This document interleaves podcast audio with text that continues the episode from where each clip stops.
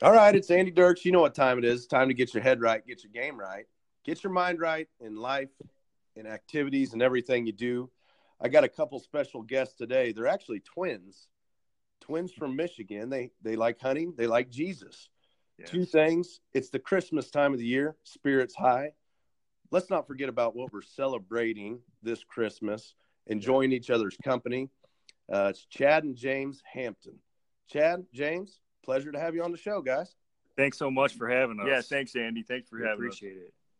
So we have there's a lead pastor and an associate pastor yes. of it's Christ Church in North Branch, Michigan. So how who decided to go ahead and be the lead pastor and then who decided to be the associate pastor as twins? How did that work out? well, it was this is Chad talking. It, it was uh it was kind of my idea. I felt God impressing on our hearts to to start uh, work in North Branch. So, um, you know, being twins, James and I have done everything together in our lives. So I approached him with that idea, and he said, "I don't want the head responsibility. You take it. so you go ahead and be the lead pastor, and I'll help you out." So he's the associate. So Chad's the head pastor. James is the associate. Yes. Obviously, you guys have a very deep rooted relationship, which is unique. Uh, most people don't don't have that go-to person in life all the time. Yeah. and but with that comes work. You know i'm sure like anybody that's close to you in life you have your disagreements. You don't always see exactly eye to eye on things. Yeah uh, so with your journey in your ministry you know what what are what are some things that obviously jesus is at the forefront? Yes. Yes. Yes is, sir. Are there things that you guys on a daily basis have to kind of poke each other and remind each other, hey, you know, accountability partner. I guess you both have one that's very close to you. Yes, yes, that's a that's a great thing about about being twins and being so close is we do have an accountability partner. And like you said, there are those times where we don't agree on things, but we try to keep the the main focus, the vision of what God's given us, and not just in our church, not just in our our outreach ministry, hunt the truth, and our TV show, but everything we have uh, in ministry. Our goal is to share the the love of Jesus Christ with people. And when we have those disagreements, sometimes, like you said, in relationships, you just got to put some certain things aside and say, okay, we just got to come to a middle ground here because the most important thing is to to uh, share the love of Jesus Christ and just kind of work it out and move forward and do what we feel like God's God's saying and what's best. Mm-hmm. Yeah, without a doubt. What I always tell people, you don't you in you know you have your twin on planet Earth here, but we all have our Father in heaven. Yes. yes. That's our that's our accountability partner in life. For me, yeah. and sometimes it's easier than others. And for me in my my walk with with Christ, it's that up and down battle of like, you know, okay, I start getting away, I need to come back, and he always brings me back, but I always have that go-to source there. Yes. Yes. Yes. Yes. Amen. Yes. That's and that's we're we're very grateful to have this relationship, James and I, with accountability partner, because it does help us in our relationship to Jesus Christ too. We can tell each other anything, and we can we can say some hard things to each other, and um and be okay with it because we know that you know at the bottom of it there's there's love behind it. We want the best for each other, so it is that's a good thing about having a twin relationship also. That's great stuff, guys. You know the Christmas season uh, is it's very easy to overlook what we're actually celebrating. I think yeah. for everybody even even us as uh, uh, Christians and and people who, uh, if you're not a Christian or whatever your faith is or wherever you're at in this moment, it's very easy to overlook why we do Christmas in the first place, and it gets it gets quick into you know I get presents for kids, and I'm trying to I'm trying to train my kids, you know, to to let them know it's not all about presents and and there's some truth behind this whole situation that we're in, and it's more about just being thankful and yeah. loving one another and and having a time for family and having a time for friends and and us to have some fellowship together mm-hmm. right uh, yep. what is your what's your biggest challenge uh, when it comes to christmas time you know a, as far as running a church and and trying to keep people focused on that point yeah that's that's a really good point we're, actually what we're preaching on on sunday is is probably one of our biggest struggles uh, and it's it's that christmas is all about um, about Jesus, and there was a there's a baby born, Jesus, that comes into the world that to redeem His people, and He's called the Prince of Peace. And a lot of times during Christmas, that's the total opposite of what it is in people's lives. A lot of people don't have peace because the world has kind of tried to push Christmas into a different direction when really it should be all about the Prince of Peace. You know, I'm going to ask our congregation on Sunday, how much peace do you have in your life right now? How much do you trust Christ no matter what your circumstances are? Because this time of the year, like you said, you're buying presents and you're going to family gatherings, and all those things are good. But a lot of those things can cause stress, and it really turns Christmas into something that it's not not supposed to be. So we're our biggest challenge, not only for running a church, but in our own lives, is just to keep the main focus, the main focus, and that Jesus came into this world. He was born into this world as a Prince of Peace, and we just want to focus on Him and His plan for us, and just and, and take advantage of why why He came into this world. That's to give us peace and hope and and uh, um, salvation, um, salvation and love. So that's the biggest challenge, I think. And really, just separating the New Testament from the Old, right? Yes. Like, uh, and that's what a lot of people who are, are younger in their faith or, or, or never really thought about it that much. I always try to point them to the New Testament first.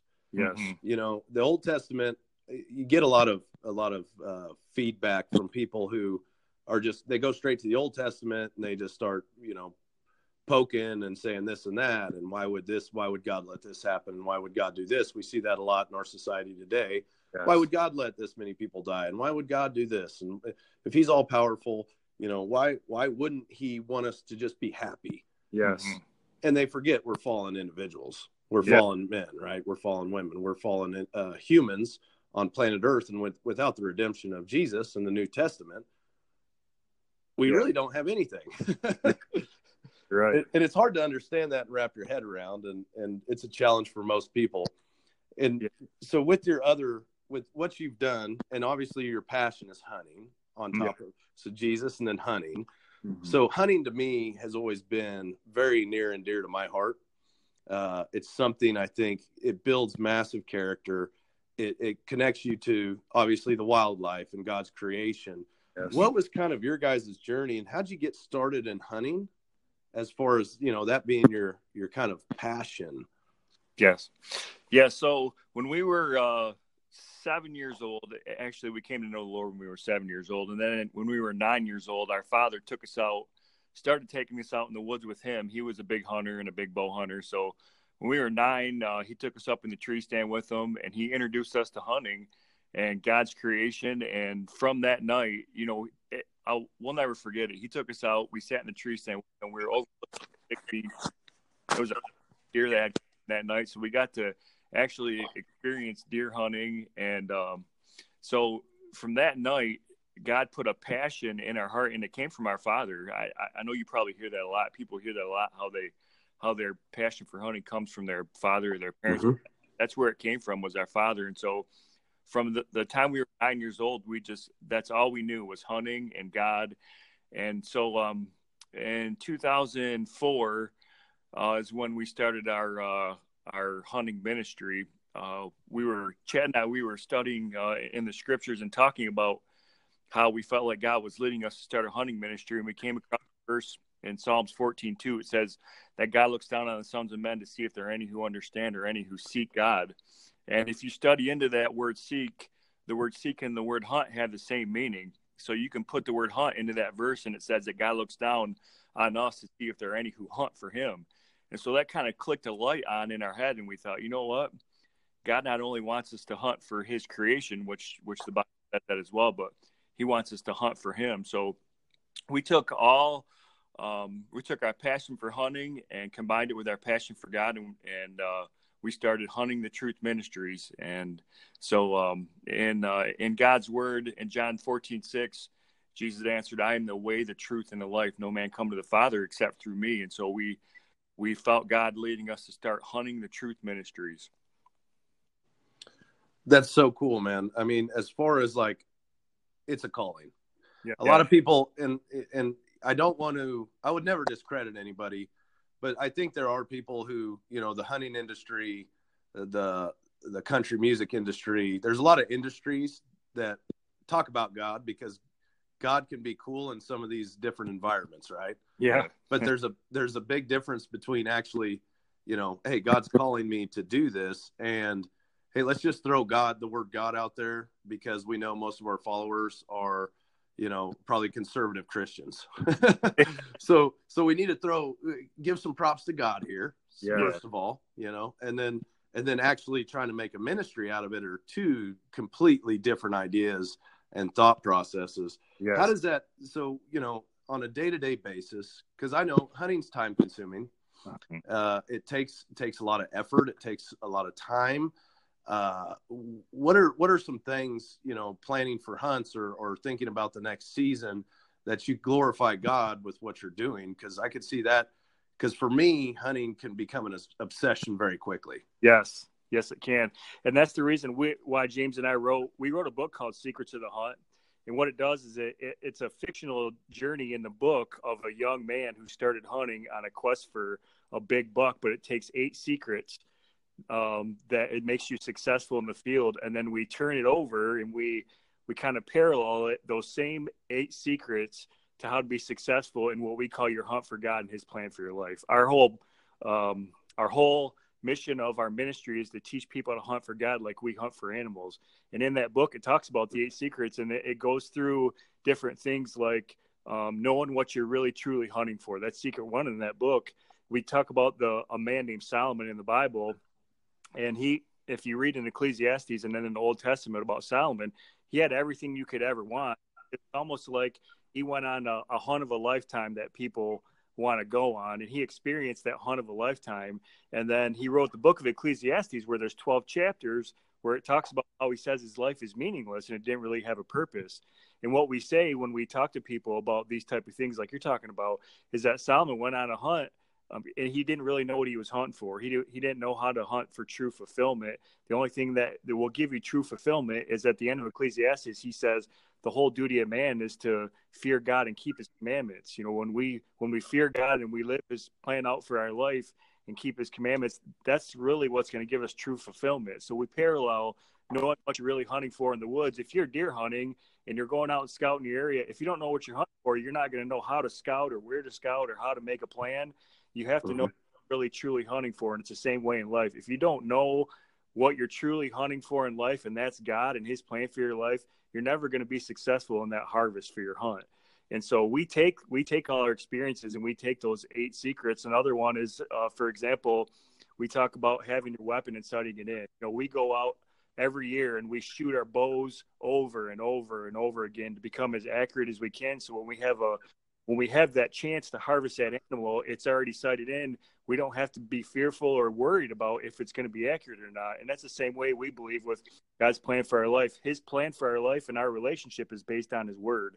We call the weapon uh, God's word. And the more we study it, the more we memorize it, the more we go over it over and over again, like we do when we shoot our bows, we'll become accurate with that and we'll know His plan for our life so that when we're living day to day, his plan for our life will just unfold according to his word because we know it and we live it and we're we're trying to live by it. And so th- those are just little secrets that we try to live out in our everyday life. That's all in that book that we try to teach other people. Great principles and and it's right on point. You know when jesus is in the desert and getting tempted what does he use? He uses you know uh bible scripture to yeah. basically defend himself from the devil. Yeah. And, and I think we try to overcomplicate it a lot of times. As humans, we're always overcomplicating everything in life. We yeah. always think that, you know, oh, there's going to be that new, new and better invention. There's that new and better thing out there that's this new philosophy on life that's really going to change us. And you, you see a lot of the motivational speakers and, and people who, oh, we found the secret to life. You see these ads all the time, right? Yes. And and it's easy to confuse uh, temporary satisfaction with grace and actual fulfillment in life. Yes. And I always try to tell young players and young people, you know, being on the baseball side of things, the process, the actual process, you have to learn to attach to and enjoy. Mm-hmm. You have to, because it's tough it's tough. The process of of being a good disciple of Christ is extremely hard. Yes, probably one of the hardest on the planet. You know, it's it's easier to just work a lot and and make a business and do different things than be a true follower of Christ. when people are going to and they want to crucify you uh, on your beliefs and what you do. So, on a daily basis, what are some things uh, that you guys can think of to help you stay down the journey? When for young kids, it's very tough. We got Instagram and social media and a lot of this this cultural stuff that's just you know human, human made. How do you decipher and how do you stay on the path of righteousness over more of that path of what I want now? Yes, that that's that's a great that's a great principle. Now, what we try to live out, and this is also in the book, is um, it's it's all about our relationship with Jesus Christ. Everything comes down to that. One of the principles in the book is that um, it's called we call it putting in your time, and I hate to say it that way because it makes it sound like we have to put in our time with Jesus and our relationship with Him every day. We don't have to. We get to, and we we love to. We love spending time with Jesus, and that's that's how we decipher.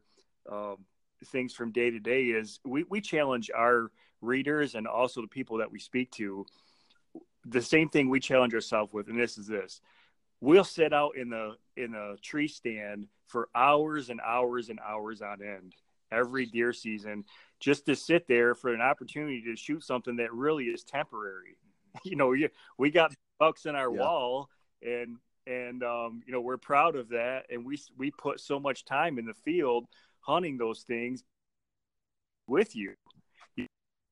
Mm-hmm. So, how much time are we actually willing to put into our relationship with God and His plan for our life? You know, we we're out in the stand that much and putting that much time in because we love hunting and we're going after that prize. We're going after that deer. If if I'm really truly in love with Jesus, um, naturally, what will come out of that is just like any relationship, is I want to spend time with Him. I want to spend time communicating with him and getting to know him and and to live for him.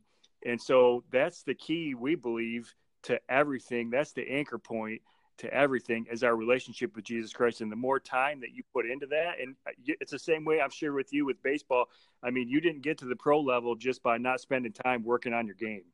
You know, you spent hours and hours and hours and hours mm-hmm. getting there. And it's the same way with with with our relationship with Jesus Christ the only way that we're going to be able to live for him in this world because we all face an enemy we all have the same enemy he's trying to he's trying to destroy our relationship with jesus he's trying to destroy our life the bible says comes to kill steal and destroy so we all have this enemy that's trying to stop us from living for him and so the answer to that we believe is to spend as much time as possible with, is with jesus and that's that's going to be the anchor and that's going to help us to live righteously. That's going to help us day to day on all our decisions. Everything comes down to that.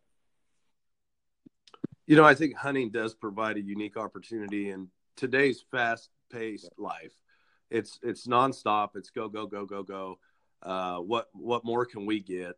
I think hunting does provide that unique opportunity to where you get to go to a tree stand and you're kind of yes. by yourself for for kind of the really with with the cell phones before cell phones i remember going out to the tree stand and my dad who was was my influence in hunting obviously he would take me out and i'd have like a little watch or maybe no watch and he'd say okay you know we'd leave the truck and this is when i was 14 legal age to bow hunt in kansas and we'd go to our separate stands and there i am you know by myself in a tree with no noise nothing around me just me and myself and this is what some of my biggest concerns. So this is breaking it down for uh, if you're a dad and taking your son hunting, or or if you're a younger hunter and you don't really have that mentor yet.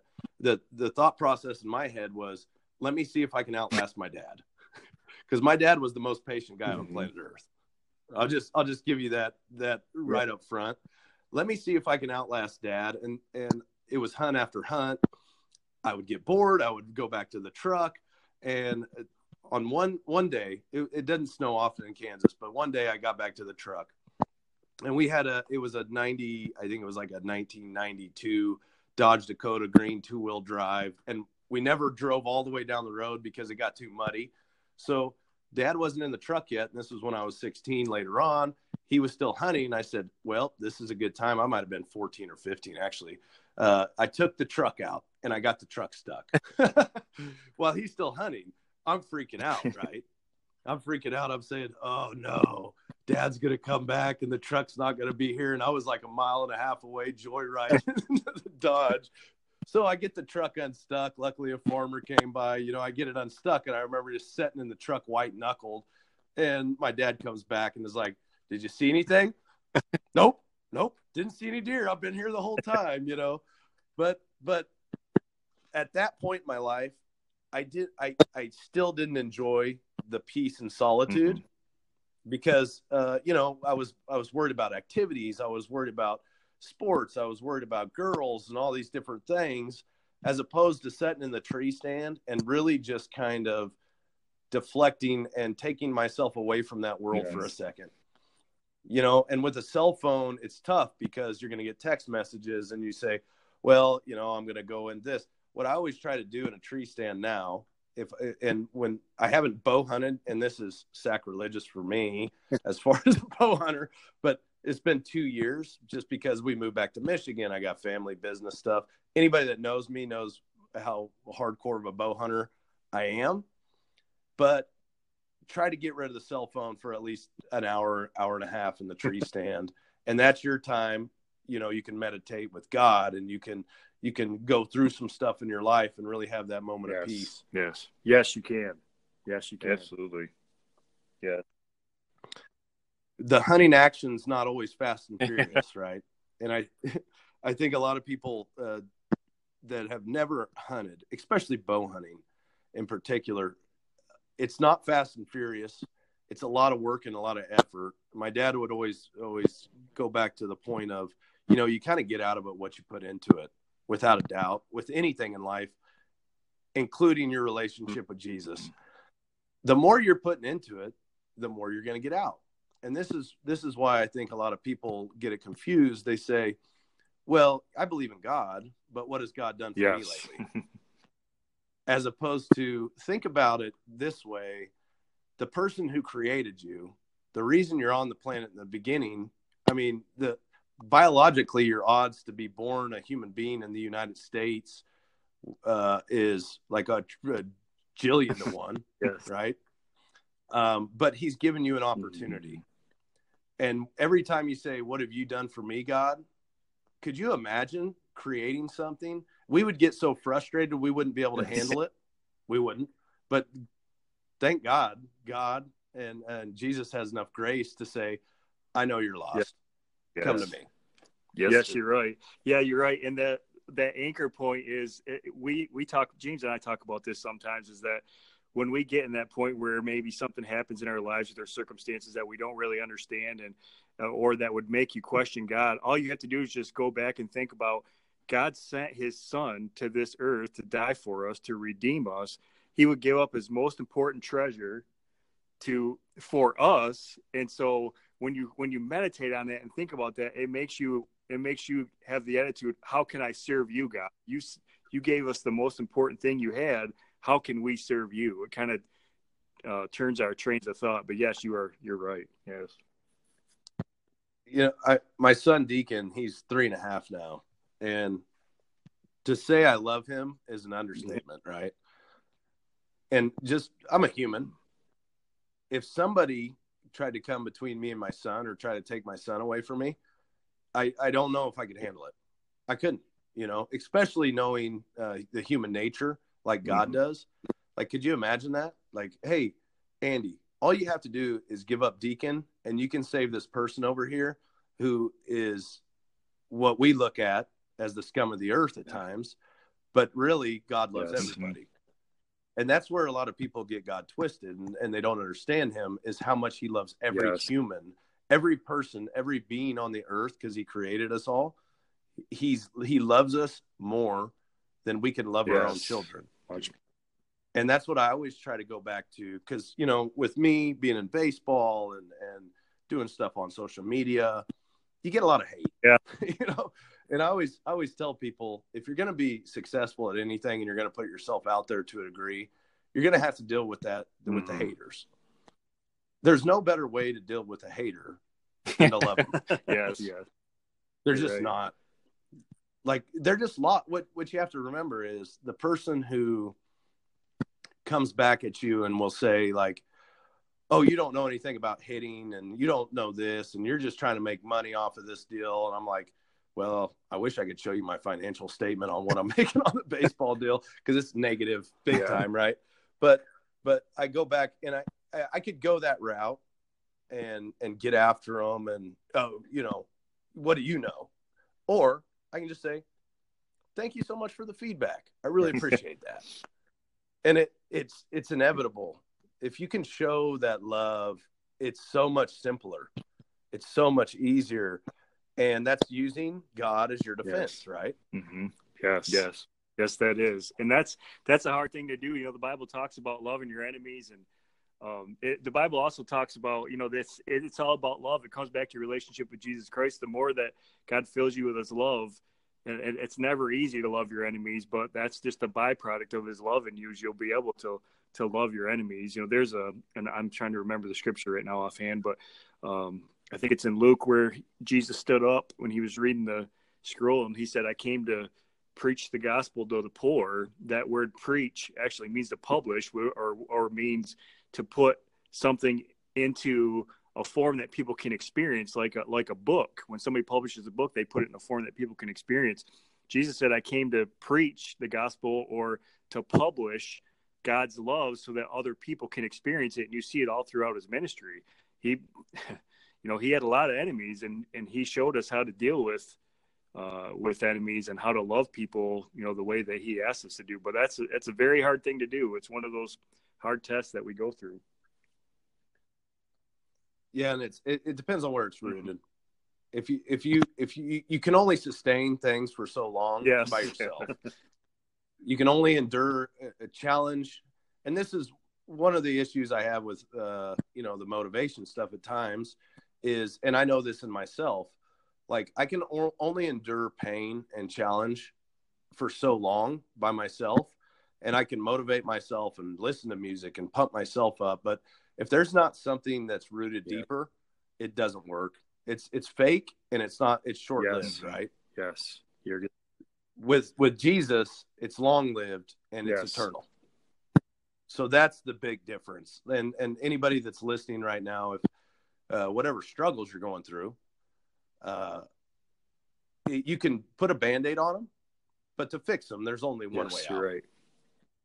And we're all, we're all different in the way we uh, perceive God, and some of it's our upbringing. And I was fortunate enough to have, you know, a strong family structure that's just pounded on me basically the principles of Jesus and the love of Jesus. And we all have our issues.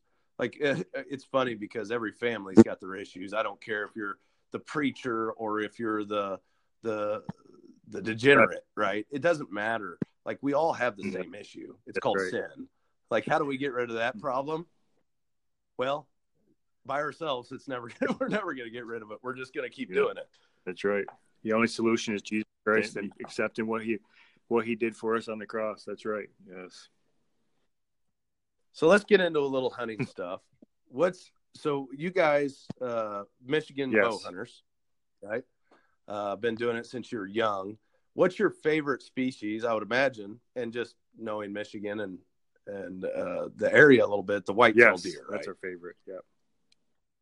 Probably the the best for us people that live on the the eastern side, eastern half of the United States, probably the best bow hunting target to go after, in my opinion. As far as you know, you get a longer season in most states. Uh, the animal's extremely wily. Uh, it's tough to tough to get on a mature animal. They're smart. They have a lot of defenses, you know, because God made them run from us when He gave them dominion over us. But what's what are what what's kind of your favorite that that that trophy buck that you guys have pursued that you've you know put time and effort into and then it came to fruition what what's the story on your best buck well, so far actually it's funny you asked that question because uh you know over the years we've we've killed um, some pope and young deer here in uh, michigan but back in october 26th um, this year in michigan this is james talking by the way um, mm-hmm. i i put in of course, you know, our season starts uh, October 1st, our bow season. And I put in 50 hours in the same tree stand from October 1st until October 26th. And, uh, I was hunting one of our farms here um, in uh, North Branch in Thelma, Michigan, and I put in 50 hours total up until October 26th.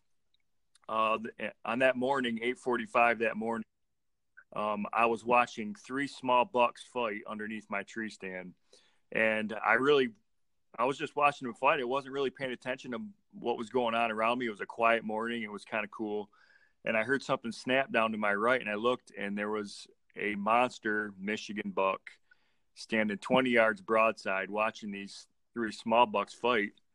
And uh, it was a buck that I didn't have any trail cam picture of. I had no idea he was in the area. Uh, the landowner had never seen the buck. The surrounding landowners had never seen that buck. It was a surprise buck. I didn't know he was even there. And we had we had trail cam pictures of probably 12, 13, 14 different bucks.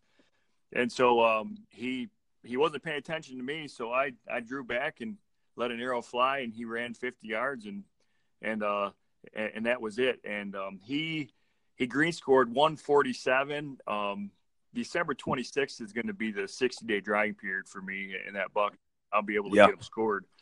But that's the that's the biggest buck that we've ever shot here in Michigan. He green scored uh, 147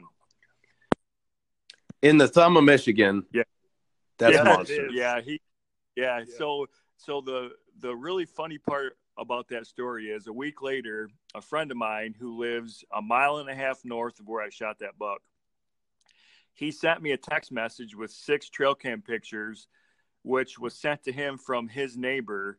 And his neighbor told him that he was hunting my buck for three years. He had trail cam pictures for three years. The genetics and different stuff, it just doesn't align. So it's like shooting a 185 in Kansas. Yeah, yeah, yep. So, uh, so he he sent me trail cam pictures of this buck that his friend had been hunting for three years, and his friend had actually shot that buck the year before and hit him just underneath the spine. Never found that buck. Mm-hmm. When I took that buck into the processor, they found that the broadhead just underneath his spine, and so I found out that there was another guy hunting that buck that I killed a mile and a half north of of where I killed him. Yep. Well, that's part of fair chase. Yeah. Yeah. So that's what, and and I just had Jim Willems on, who's uh, the president of the Pope and Young, really good friend of mine. I really enjoy the fair chase aspect of hunting. Yes. I think it's it's more of that you don't know. You don't know what's going to happen and and right. he had a he had an amazing hunt on a deer that was a giant in Kansas uh, to where he didn't know if that deer's still alive. He didn't and this is so you're the neighbor a mile and a half away understands it's fair chase. That buck probably chased a doe yes over to your property, you know, where you're hunting and you ended up getting the chance. But you put the 50 hours in to get a chance at this deer yeah. too. And yeah. this is where I always go back with with with different people and I say, well, you know, it's not like the other guy wasn't sitting in a tree. exactly. and, and and we all understand that. And there's those those cases, and I think we all like to uh, short credit other people's effort. Yeah. Mm-hmm. Naturally, we we always say, and I, I get it in my baseball stuff that I do now. They say, "Well, you were just really talented." And I'm like, oh, if you only knew, you know, like the struggle and the stuff that it took to get there. But right. they won't understand that. And that's okay with me. Yeah. You know, that's okay. And I understand for me, I know what I put into it. And this goes back to what my dad used to tell me. You get out of it what you put into it. Okay. One of the one of the most memorable bucks of my life was it had a half of a spike. I, I, hunted the whole season, and it's when I went from a. I shot. My dad shot traditional bows. He shot a recurve his whole life, uh, compound early on, then recurve his whole life. I went uh, traditional bows. Shot one buck, missed deer. Was you know it was tough. It's a tough game. Uh, went to compound when I got into college, and deer killing machine. Right. like I went to the compound and man, if a deer walked in front of me, he was in big, big, big, big trouble. And then I got had fun with that, and then got into pro ball where I had more time in the off season. And my off seasons uh, uh, in pro ball went like this: I substitute taught. I got my substitute teaching license. I'd run a trap line in the morning. I'd substitute teach and deer hunt. That was kind of and coyote hunt and varmint hunt, right? That mm-hmm. was my off season, and I made money off the fur. That's how I supplemented my income and substitute teaching and furs. Mm. Um, that year I spent a lot of time trying to kill a deer and I went back to the recurve that year and I missed about a 135 inch eight pointer, beautiful eight pointer at about 12 yards. Shot right over his back. Wanted to throw my bow in the river. I saw some monsters, just never worked out. Late season came around. It's December and it's cold and it's miserable, and most guys have, pack, uh, have packed it in and they're done. Uh, my dad was sitting in a tree row across from me. A nice buck came out, was working its way towards my dad, and here come this little spike. He had a half a spike, and his leg was all busted up. I don't know if it was it was from rutting. It looked like when we cleaned him, but he was he couldn't use his front right leg at all. Like so, he was just peg legging it, like barely moving. You know, the winter's coming. I know the coyotes are going to probably end up getting him. I ended up making a great shot at like 27 yards with my recurve bow. I'm super fired up. Like it was the last day of bow season in Kansas. One of my most memorable hunts. My dad's there. He comes out and he's like, you know that eight that that big buck was working his way towards me, joking, right? like, great job, son, man. So proud of you. You stuck it out this whole year. That's awesome. Hmm. you know, so it's not always the trophy, and yes. and I I try to relay that to to dads and the bow hunting community now. It's the the trophy is the amount of effort the kid's willing to put in. Yes. You don't have to, you know, you plant the food plots and do this and you set the set the 14 year old up on his first bow hunt or the 16 year old up on his first hunt and he shoots a 130 inch deer. That's cool. And he, he, you know, he'd rather be playing Fortnite than deer hunting. Yes. I would rather have the kid that's wanting to gut it out and just go get it time in and time out yes. and not getting it and shoot the half spike horn buck and be so proud of that deer that he wants to boil the skull and and keep it as a trophy in his room you know uh, yes yes yeah we we actually over the years we've hunted for so long that now we actually enjoy taking kids out and helping them get their their harvest more than we than we want to shoot them ourselves. In our ministry hunt the truth we actually do a hunt every year and it's right in the it's right in the peak of the rut over veterans day weekend. We go to fort benning in georgia and we film and guide kids uh, for the um, it's an annual gold star hunt for the military where the kids that lost their fathers in battle get to go to this and we get to film and guide them and we love going there and and guiding them and helping them hunt and getting their first animals much more than we like here during hunting during the rut, and that says a lot because we love to hunt during the rut. yeah, that we, we that's love, a huge sacrifice for a bow hunter. Yeah, but we love we we've shot our you know we've shot our bucks. We we love being out in the field with those with those kids and helping them get into hunting and seeing them get a harvest. I and and don't get it twisted. I love trophy hunting. Like, and people look at trophy hunting as a bad thing. I think you you hit a certain point in I'd call it your hunting career to where you're looking for a more mature animal. Yes. You know, and and it's going to take more time, it's going to take more dedication, it's going to take more effort. I get that. But I still think that, you know, the kid that that can carry a shotgun through the woods and go pop a few squirrels, that's where hunting that's where the roots of hunting really are. Yes. Yeah. And I it, I wish there was uh, uh, more landowners and and people who would get on that same page in a given area at times and say, you know what, this is what we're going to do. We're going to do a youth squirrel hunt for one weekend, you know, opening squirrel season or whatever. Understanding that you have the chance of spooking that big buck off your property that you might not see again. Right. You know, and we know that. And that's where, but I don't want hunting to get to the point where people are so afraid of not getting the trophy that they're not willing to take the kid out. Yes. Mm-hmm. And I see that a lot more now than I've ever seen because we got the TV shows that say, "Oh, you need to shoot this deer or you're not cool."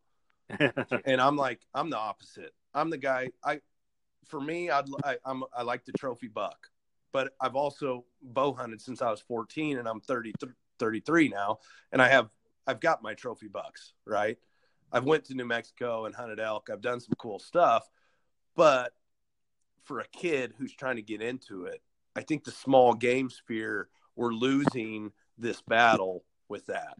Yes. Yes. Yes, I agree with that. Yes, I agree. We're we're thankful that our father and other people got us in hunting, and we want to. That's what we want to do is kind of um, do the same thing and get as many kids and young people in, in hunting as possible. And that's one thing that we tell people in our ministry too. Hunt the Truth Ministries, we now have five chapters of it across the country, and we tell the people that are in those ministries, you're never going to hurt for opportunity to to find kids to take out in the woods. We we focus on taking youth out that particularly don't have a father figure or someone to get them out. So mm-hmm. we tell got to do is just look a little bit in your area, and there's not going to be a shortage of opportunities to be taking kids out and get them in. That between that and the the handicap community, we also minister to physically challenged men and women and, and get them out in the woods. And it doesn't matter where you are in the country. If you look hard enough and it doesn't take too much looking, you'll you'll find opportunities to take youth and handicapped and physically challenged people out in the woods. There's there's a big need for that. So any any young person listening to this show, obviously you can direct message me at Andy Dirks Baseball or Andy dot I think it's Andy dot Dirks dot Realtor. That's my that's my that's actually what makes me my money is my real estate business. But uh uh, just DM me, and I'm sure you can get a hold of Chad and James. Chad, where do they get a hold of you? James, where do they get a hold of you at? Uh, you can you can go you can get a hold of us through our website, huntthetruth.com, twinfactortv.com, or you can just email us, Chad at twinfactortv.com or James at twinfactortv.com. You can just connect. You can um, email us directly and get a hold of us that way. How do we how do we as a, a hunting community keep the emphasis on what hunting really is. You know, out, out of the TV shows and everything that these kids have now, and they need, they think they need Sitka gear before they can even go and hunt. Yeah. Right. Like, how do we get it back to what hunting's supposed to be about and what God wants it to be about? Yeah, it's it, it's. I think it takes an intentional effort, like you said. We've we've been in the hunting industry, the TV hunting industry part of it for four years now. Mm-hmm. We were channel. We, you know, we had those discussions that you talked about with people, you know, about how if you're trophy deer on TV, then you know people aren't really interested. That's not that's not true at all. You know, people kind of laugh. Because we tell them, you know, we'll go to Kansas and hunt, and we'll see a 120 inch deer, and we think it's a monster because we're from Michigan, and that's what a monster is to us. Yep. We we just I think it's going to take intentional effort by people because the the hunting TV industry has kind of commercialized hunting so much that it's not about what it was. Even when James and I were little, our dad got us in hunting. That was just us going out. I don't even remember what camo we wore, if we even wore camo. Just went out in the woods and sat with our father. And I think it's just going to take effort by the generation to to pass that message along and, and actually get those young people out in the woods and teach them those principles and get them back to you know where it should be, like you said when when I was a, a, young young kid, this is before I could even hunt right? I remember uh, one of the fondest memories of my dad, who passed away about four years ago. Uh, he, we went out, and I was super pumped. He's taking me hunting, right? And we sat underneath. You just sat at the base of a cottonwood tree. My dad, we didn't have stands. We like he used to. He called them natural tree stands, and he would literally climb up in a cottonwood or in a in a in a maple tree in Kansas. We don't have a lot of oaks like we have here in Michigan. Yeah. But uh, uh, he he'd climb up that tree, and one leg like above his head, uh, one leg in the crotch of a tree, and sit there for five hours at a time. Yes. Like feet falling asleep, and this is this was my upbringing. Some of the stuff that he taught me, not through hunting, has resonated in life so much. Yes like learning to persevere, learning to stick with it. When when you think it's not going to happen, stay with it. Yeah. You know, and this is some of the stuff that we don't get as at all in this instant gratification world. Yes. Like it taught me, and this I really do believe this is what it taught me. It, it taught me how to embrace the cold, the pain, the suffering a little bit. Yeah. Mm-hmm just like we have to do in our Christian journey at times. Yes. Yes, we have a we have a secret in the book Secrets of the Hunt called Battle in the Elements. And one of the stories that that we um, talk about when we speak on this at different places engagements is uh, James and I went out hunting one day uh, together. We were sitting about 100 yards apart in tree stands on a property that we owned in southern Michigan and it was really windy and we had our harnesses on and we were strapped in and it, you know it got the wind got to a point where it got kind of dangerous and i looked over and i seen james get down out of his tree he got a little bit scared from the wind mm-hmm. battling and he actually went back to the truck and it, it, was not even 10 minutes later i watched a really nice eight point a michigan eight point walked right by his stand and he wasn't in it yep and I got back to the truck and I said, James, there was a buck. If you just would have waited 10 more minutes, you'd have got a chance at a buck. And that's one of the elements that you battle. You know, he got scared. His emo- it got the best of his emotions, and it's the same way with our life. Like you said, we battle so many elements. You know, we all we all battle relationship issues and financial issues and health issues. You know, you could go down a list of of elements that we have to battle in our hunt for God and His plan for our life and just our life in general. And sometimes what we have to do is just like James wish he would have done now is this, you know, strap his harness in a little bit more and and stick with it because 10 minutes later he'd have had a chance and I think that's a, it is that way with us too. If we just will battle the elements and and and strap in and like you said endure and trust God, you just you never know what God's going to do in your life. You just got to battle those elements.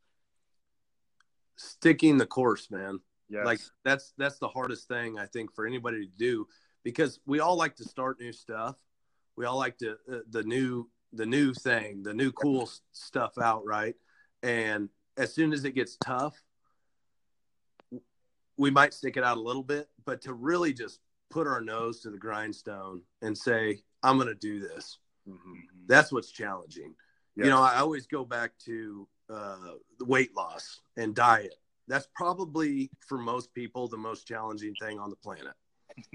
like learning how to how do you get a workout in eating right because that is that is extremely challenging in our in in america you know i've been to dominican i've been to third world countries where it's not as challenging they don't have that temptation like we have here and i always say to people i'm like you know living in america is a blessing but with great blessing comes great responsibility. Yes. You know like uh, my my boys down in the dominican they came from nothing so it's easy you know? It's easy it's it's not easy but it's easier uh, the people those tribes in africa it's easier to rely on god there than it is here because we have so much. Yes. But we're also the number one country for antidepressants and medicated children and all this other stuff too yes you know it's like what's the quick fix we need to get rid of the quick fix and start looking at the big fix yes you're right i like that yes okay. You might use that in your sermon, Chad. Yeah, I, I, is it okay if I use it? i would like. I would love for you to use that. You don't even have to coin it. but seriously, that's what it comes down to. Like, get rid of the quick fix and let's do the big fix. Yes, it does. Like the fix that actually is going to be time tested and true. Yes. So, with youth hunting, with all hunting, with Jesus, with everything, there's a person out there right now that's listening that's like, I love the hunting stuff, but I hate the Jesus stuff, right? Yeah. Uh, what are you going to tell them? What, what, what, I mean, we know that we're not going to change anybody's mind in one podcast. Right. But what's something uh, that you'd like to give the, the good people out there to understand happiness, understand joy, understand Christmas? Yeah, you know, I, I always come back to what I mentioned earlier in, in this podcast is that, um, you know, everybody, we're, we're all, we always tell people under speaking engagements, everybody's hunting for something. We're all hunting for something. If you look at, if you look at your life right now, you're spending time pursuing something, you know, you're investing your resources into something. Everybody's hunting something. And what is it that you're, that you're hunting for? And is what you're hunting for really fulfilling you? Is it bringing you happiness in your life? Is it bringing fulfillment? Um, it, we always go back to Solomon. I mean, it's a guy, it's a guy in the Bible that had everything you could ever want. His, his story is amazing. If somebody's listening and they haven't read about Solomon, read it uh, in the Old Testament of his life because he literally had everything a person could ever want. If there was anything a person could want, he had it. And then he ends up uh, almost like writing um, 12 chapters of a of a book about his life. And he talks about how depressed he is. And that's what we tell people is what are you truly hunting for? You can keep hunting for that. If it's not fulfilling you you're going to get to the point where solomon was at some point where you're just going to feel unfulfilled and that hole is still going to be at your heart and eventually you'll want you'll the only thing that you're going to hunt for that's going to fulfill you is Jesus Christ. That's the only uh, harvest of any hunt that you'll ever have that is going to make you truly happy and fulfilled because that's why we were created. We were created to have a relationship with him. So that's what if there was someone listening that that was in that position you're talking about, we just ask them, what are you really hunting for in your life? And is that really making you truly fulfilled? And if it isn't, then then there is something that's going to make you fulfilled, and that's Jesus. Amen, brother. This is what I'll tell anybody that's listening.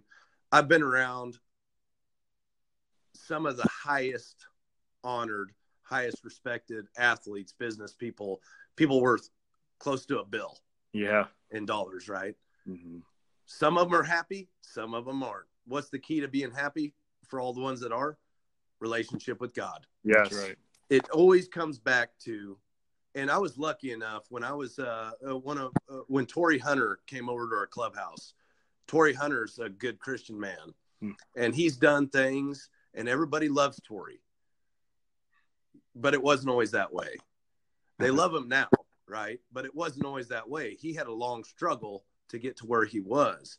It's easy to see Torii as like this guy who, oh yeah, well, he he had this big league career and he's amazing. But I see a lot of guys who had a big big league career that's amazing that are struggling big time. Yeah. Not fi- not not necessarily financially because we all have our own burdens, but some of them they struggle financially too. Mm-hmm. You know, mm-hmm. it's not like you just go to the big leagues. Like for me, I got to sell real estate. it's not like I made enough money in the big leagues to just, oh, that's a call to life, be done, right?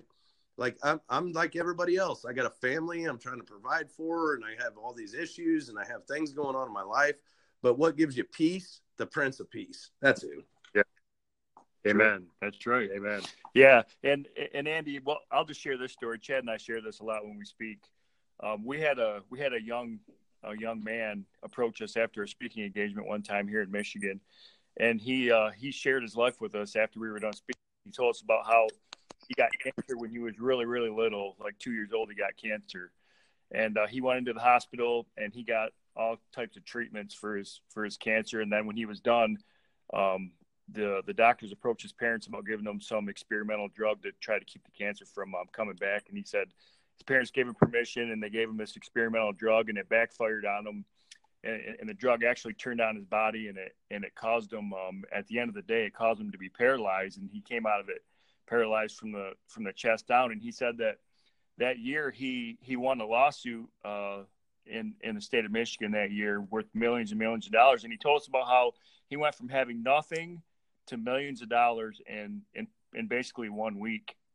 and uh, he shared and he shared with Chad and I about how he went out and he bought, you know, houses and cars and mm-hmm. he bought all these things and he had he said I had anything anybody ever wanted. And he, he said, um, I even went out he said I spent money on buying friends. He said I had no friends, so I paid people to to to uh, be my friends. And he said it didn't matter what I did, I was never fulfilled and he said I, I, got to the point where I felt like I was standing on this earth with uh, no purpose, and he and he told us about how he tried to commit suicide. And um, at the end of the conversation, he told us he, he said it's so strange. He said I have anything anybody ever wants, but he said I have no purpose in this life, and he said I just don't want to be here anymore. And he he asked Chad and I, he said. Can you help me? He said, "What do I do? How do what do I do about this? Can you guys help me?" And we just told him, we said, "You know what? we'll we'll pray with you right now. We'll grab your hand, we'll get down on our knees, and we'll pray for you. But at, at the end of the day, we cannot help you. There's only one person that that can help you, and that's not us. That's Jesus. And so that night, um, we grabbed his hand and we prayed for him, and and he asked Jesus into his heart, and um, he became uh, fulfilled. And we've stayed in touch with him since then, and he he communicates with us and tells us about how he travels around high schools and different places and shares his story. But that's a perfect example right there. You know, you asked us earlier if there was anybody young listening to this, what would we tell them? Well, I, I would just share that story and say, and and you know, Andy, there's a, if you look at the statistics of suicide, you know, these days, it's very, very, very high in America. Yep, in in America, and it's you know, there's just a lot of not just youth, but even of of all ages. The the meteorologist from Channel Two just or Channel Four just committed suicide. Yes, so, Like has the world by everything you could ever imagine, right? Yeah. right. Good job, two kids, husband, everybody on the outside it looks great, but we're all dealing with the demon on the inside, right? Right. That's right. That's right. Yep. So that's what we would tell we would tell anybody listening. If you if you feel like you don't have hope, if you don't have a purpose, you know, in your life, turn to Jesus because He's the only one that's going to fulfill you. He, he's the only one that's going to, you know, fill that that void in your life. Let's do this then. How do you this is where I think a lot of us, myself included at times, struggle. Mm-hmm. Real prayer, real talking to Jesus time. Mm-hmm. like because this is where and my wife was a, a catholic uh, before we got married and and nothing against the catholic church at all obviously i still think they they preach some jesus but that that personal relationship right Mm-hmm. like speaking to jesus talking to jesus through prayer mm-hmm. because as a man I I always go back to i got this I got this. I don't need you. I don't need anything. I got this myself, right? Break some prayer down, like prayer time, being intentional. What are we doing with prayer? Well, prayer for us has always been uh, how I try to look at it. Well, and this is the reason why I look at it this way. You know, we grew up, I, I, I would say, in a religious type of environment where um, it, it, was more about, it wasn't as much about relationship with Jesus as it was about rules and regulations and all those things. And it, that really affected my prayer life because when I, when I approached, um, God in prayer, I felt like I had to say certain things. It really is about our relationship with Jesus, just like I have a relationship with James, although obviously we're dealing with, you know, God our Father. I try to be as as just open and honest with God as as I can when I pray, and I I try to um, use His Word as much as possible. Also, um, I think that's what true prayer is. It's it's just communication with with Jesus, um, and so I try to keep it as simple as possible. You know, I'm not a real smart guy, so I need things simple, and so I try to keep I try to keep it simple. Yeah. When I talk to God, I just I talk to God, and that's how I pray. It doesn't have to be elaborate, right? Right. It does not have to be elaborate. It can just talk to God just like you would another person. Share what's on your heart.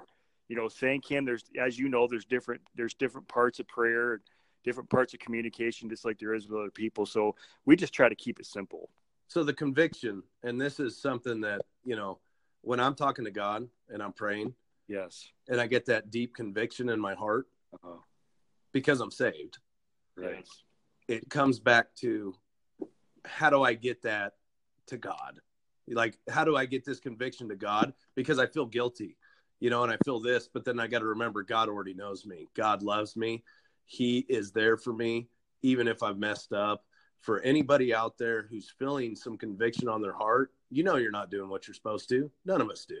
Right. Right? Like don't be ashamed of the conviction. Yes. Don't be ashamed of that feeling of regret. Don't be ashamed of well, nobody likes me. Don't be ashamed of that.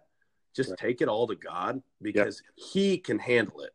You can go to any therapist on planet Earth you want. They can't handle it. They got their own issues. Right. Right? get some counsel in the church. Yes. Like I'm I'm tired of people going to, oh, I got an issue, so I need to go to a counselor who's secular, who's going to give me some drugs to cure my problem. Yeah. That that you know why they're giving you drugs? Because they can't handle your issue. They can't. Yep. They can't solve it. Right. Only, so if yeah. they can't solve your issue, who can?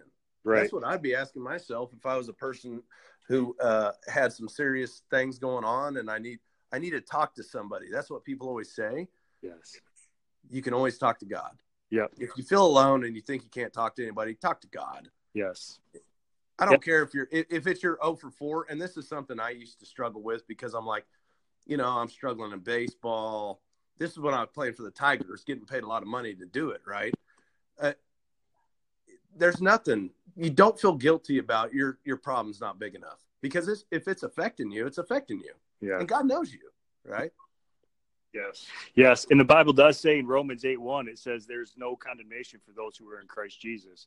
You know, when you're talking about feeling ashamed and guilty and condemned, that's that is not for God from God, although He will convict us. We are convicted. That comes through the Holy Spirit. but there, like you said, don't be don't be afraid of that that ashamed feeling that because that that's not that's not from God. That's where the prayer life. That's where most people struggle in prayer life. I think. Yes. Is they feel like their problem's not big enough. Mm-hmm. They feel like their conviction is their conviction that they need to deal with because it's not uh, good enough uh, to take to God. Right. Everything that you're feeling in your soul and in your heart, take to God. Yes. Sir. I need I need to start doing that too. Like me as a person, me as Andy, who everybody thinks I got this world wrapped around my little finger. Newsflash, I don't. You know, like life is not easy for me at all. And I get a lot of people because I try to stay positive and I try to have good attitudes. But I wake up in the morning just like everybody else, you know, and I, I deal with things just like everybody else. And if I can't give them to somebody who's bigger, and for any wife out there, if your husband doesn't listen, for any husband, if your wife doesn't listen, if you're a kid and you feel like my parents don't understand me, you got a go to source. Yes. Like that should be your go to. Yes. Because if it's not, what happens is you destroy your relationship with the other person quickly. Yes. Because they can't handle it. Don't expect other people to handle it. Yeah. You yeah. Know? Like you right. can't expect Chad can't expect James to handle his issues just like James shouldn't uh, expect Chad to handle his issues. Yes. Like you, you're just not capable. Right. If we were, it'd be great. And that's why a lot of the motivational speakers, Tony Robbins, one of the best motivational speakers of all time, been divorced, got mm-hmm. divorced. Yeah. Like he couldn't even take care of his own marriage, right? Mm-hmm. That just shows you where we are as humans. Like yeah. we're human. And I, I love Tony Robbins. I think he he tries and he does his thing, but without something way bigger than yourself and understanding that it's true, mm-hmm. you're you're done. Yes, yes. Yeah, I don't know how people do it without God. We talk about that a lot. I don't know how people do it without Him. It's hard enough. they don't. Just through it. Yeah. They fake it. Yeah. I know that for a fact. you know, like they fake it. So, Chad, uh, let's just, this has been a great podcast. Thank you guys so much for being on. Once again, where can they find you? Uh, twinfactortv.com is our, our show website. Huntingthetruth.com is our ministry website. Um, we're on Facebook. We're on Twitter. We're on Instagram. What's your, what's your, what, we're at on Facebook? It's Twin Factor TV on Facebook. Twin Factor TV, okay. Yep. Hunting the Truth Ministries HQ, which stands for headquarters. Hunting the Truth Ministries HQ is our Facebook uh, ministry site. It's Twin Factor TV on Instagram, Hunt the Truth Ministries on Instagram. Then we're also on Twitter at Twin Factor TV. Awesome. Hey, Chad, end us in prayer. Yes. And and we'll get out of these people's hair, right? Thanks again for having us, Andy. Yeah, you got it. Yeah, you got it.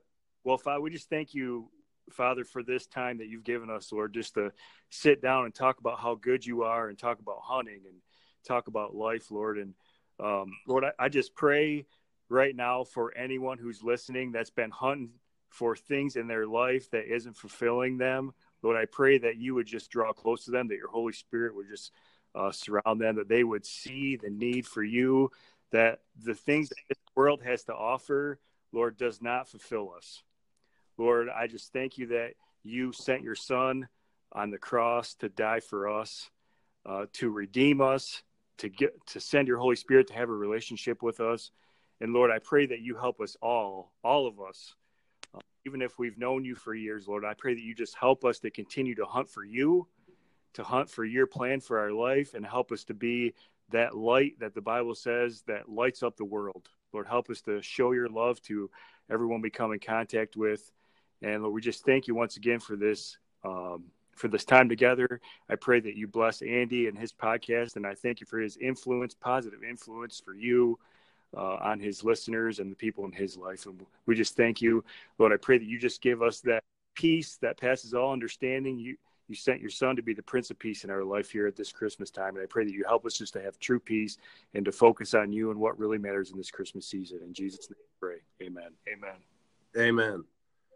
Chad and James Hampton they're not your your your normal twins. They got a ministry. They like to hunt. Great guys. Chad and James, thank you so much.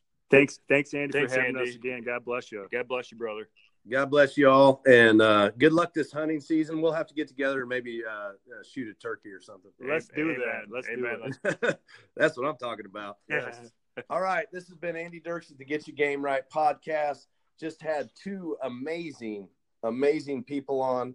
Great story, great ministry. You can find me at Andy Dirks Baseball.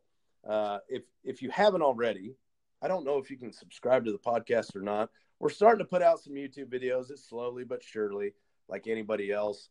Uh, Twitter, we don't do much on, but Facebook, I got like five pages. My marketing company thinks I need to be in so many places that it's frustrating. But you know, I love you. Thank you so much for listening. I hope that if there's one hope that I have for you in life, it's that you can find your inner peace with God and your love for God and have eternal life. Thank you so much for listening. Have a great day.